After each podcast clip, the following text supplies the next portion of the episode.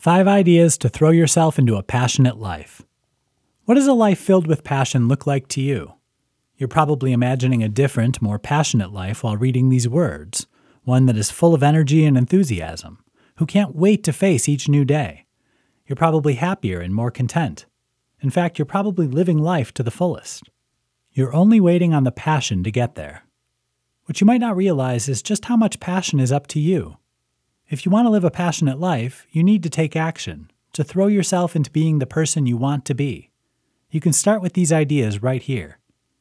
Start small. No one ever succeeds in a passionate life by throwing themselves fully into the experience with no holding back.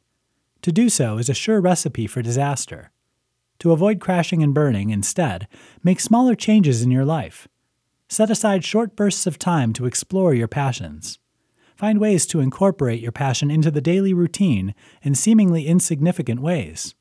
You'll be amazed at how quickly this expands all on its own. Find your tribe. It's said that we are the sum of our closest friends. You need more than a few passionate individuals around you to succeed, though role models and mentors are a great start.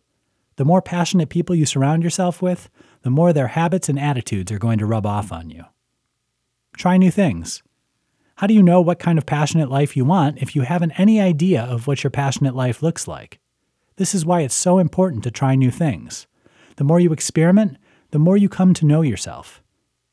Take some you time. Nothing happens overnight.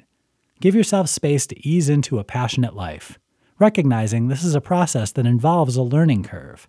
It takes time to incorporate all these ideas into something you can use, and even more to where a passionate life becomes a habit. Build momentum.